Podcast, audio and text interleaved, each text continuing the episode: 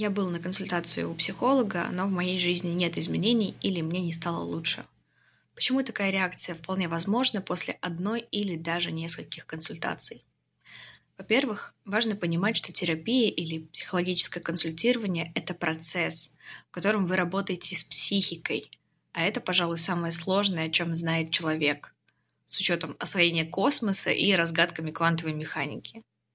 Это длительный процесс, потому как наш мозг стремится к сохранению энергии, а любые изменения требуют усилий и разного рода затрат. Помимо этого, все новое воспринимается психикой крайне настороженно, потому что новое — это неизвестное, а неизвестное считывается как опасное. Тут на помощь приходит бдительность и могут срабатывать защитные механизмы, например, сопротивление, отрицание, вытеснение и так далее, которые отдаляют вас от желаемого результата. При этом вы, вероятнее всего, даже не будете осознавать, по крайней мере, первое время, что у вас сработала защитная реакция. Это работа нашего бессознательного. Подобные защитные механизмы срабатывают автоматически и очень хорошо отлажены, так как эволюционно выживание – одна из главных задач человечества. Во-вторых, стоит учитывать тот факт, что вам может не подходить конкретный человек по разным параметрам и причинам.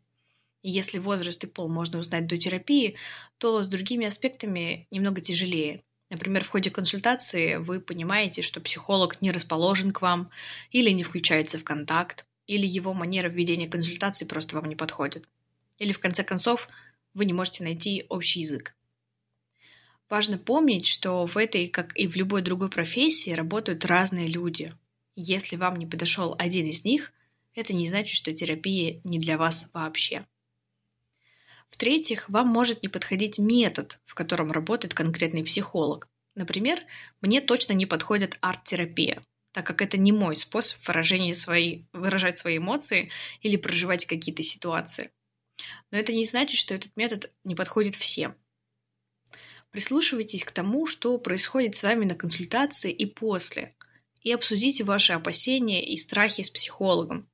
Например, можно открыто сказать о том, что вам не хватает ясности, Некоторые специалисты могут разговаривать профессиональным сленгом и полагать, что вы знаете и понимаете эти термины.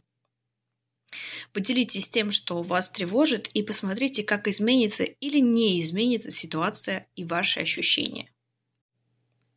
В-четвертых, вы пришли на консультацию с завышенными ожиданиями по типу «Я пришел, заплатил денег, давайте, делайте мою жизнь лучше». Спешу вас огорчить. Так не работает. Я люблю сравнивать психологов с фитнес-тренером. Представьте, что вы купили абонемент в зал, пришли, познакомились с тренером.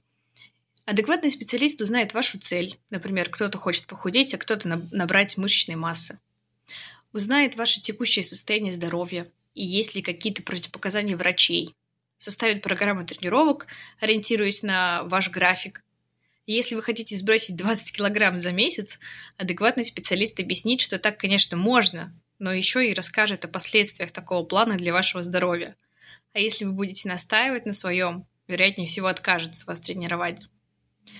Аналогичная ситуация и с психологом. Хороший специалист узнает ваш запрос или проблему, спросит вас про вашу жизнь в целом и затем поделится своим видением решения вашей ситуации. Но если вы скажете «давай, я заплатил денег, хочу пресс с кубиками, давай качай пресс, а я посижу посмотрю. То адекватный специалист попробует объяснить как минимум, почему так не работает.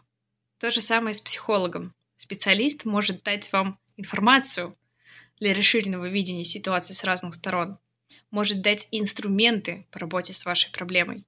Но если ваша работа ограничивается только присутствием на консультации, результатов можно не ждать, а про быстрые вообще забыть. В любом случае стоит помнить о том, что консультации существуют, чтобы помочь вам, а не сделать всю работу за вас.